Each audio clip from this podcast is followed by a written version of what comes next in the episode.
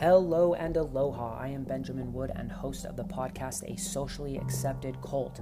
This podcast was started to educate, explore, and discuss scandals in which organizations such as the Church of Jesus Christ of Latter day Saints conceal and silence victims of sexual abuse, as well as political influences and policies within the culture of a socially accepted cult. Today, I have a press release for episode 2 in season 1 the Church of Jesus Christ of Latter day Saints concealed sexual assaults with family ties to First Presidency leadership and have been named in the Boy Scouts of America bankruptcy case. LDS church officials, including the First Presidency of the Mormon Church, used actual or apparent authoritative capacity to repeatedly engage in behaviors and tactics to conceal sexual abuse over the course of three decades.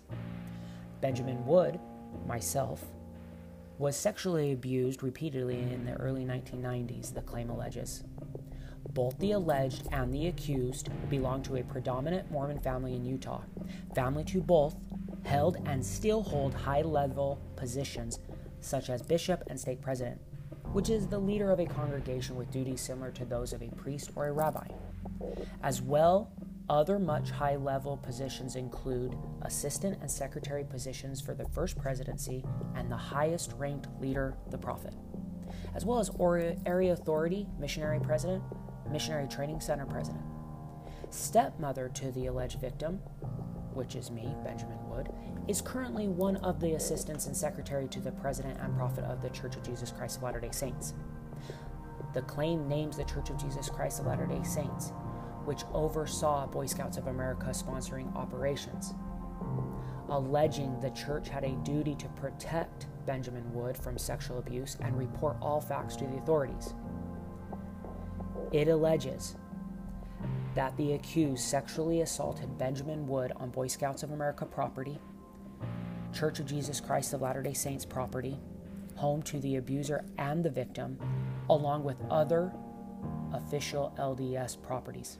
The claim also alleges church leaders were aware of the abuser's potential threat to children prior to the abuse of Benjamin Wood and other young boys in the Scouts and church. In either 1992 or in 1993, the LDS Church was made aware that biological mother to Benjamin Wood complained that the accused and LDS church leaders were aware of the abuse and were attempting to conceal and destroy evidence.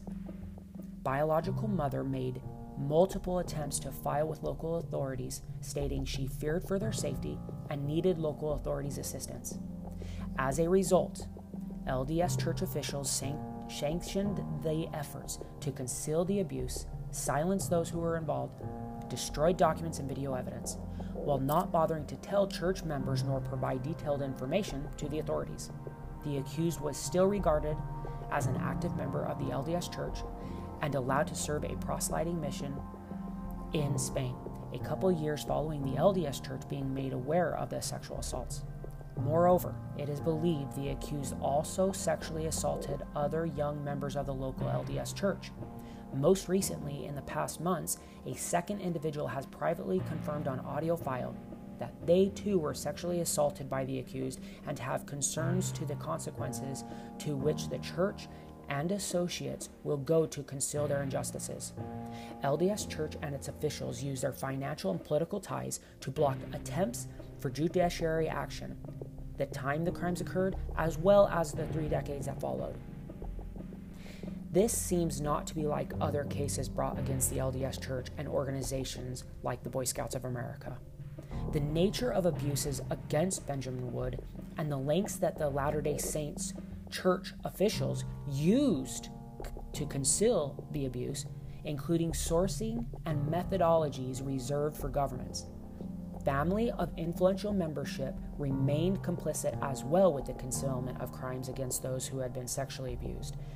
With two years of sexual assaults being concealed, LDS church officials through the years continued sanctioning such behaviors with little regard of the suffering of their own members in their community. LDS church leadership allowed the impression that it was safe for children to continue to be around the accused.